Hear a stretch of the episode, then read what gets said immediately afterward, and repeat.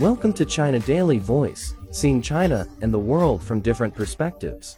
Images of students wearing so-called anti-cheating hats during college exams have gone viral on social media in the Philippines, sparking amusement.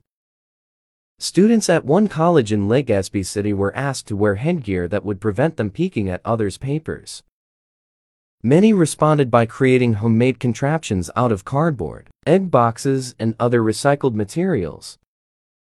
Their tutor told the BBC she had been looking for a fun way to ensure integrity and honesty in her classes.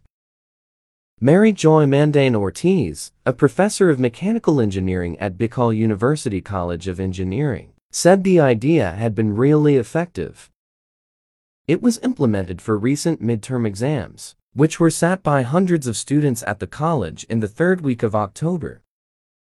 Prof. Mandane Ortiz said her initial request had been for students to make a simple design out of paper. She was inspired by a technique reportedly used in Thailand some years previously.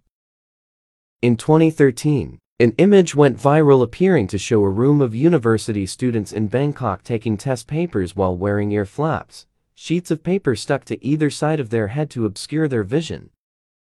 Prof. Mandane Ortiz said her engineers in training took the idea, ran with it, in some cases innovating complex headgear in just five minutes with any junk they found lying around. Others don hats, helmets or Halloween masks to fulfill the brief.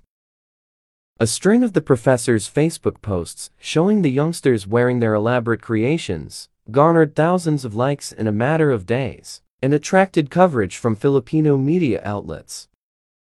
They also reportedly inspired schools and universities in other parts of the country to encourage their own students to put together anti-cheating headwear. Prof. Mandane Ortiz said her tutees performed better this year having been motivated by the strict examination conditions to study extra hard. Many of them finished their tests early, she added, and nobody was caught cheating this year. That's all for today. For more news and analysis, buy the paper. Until next time.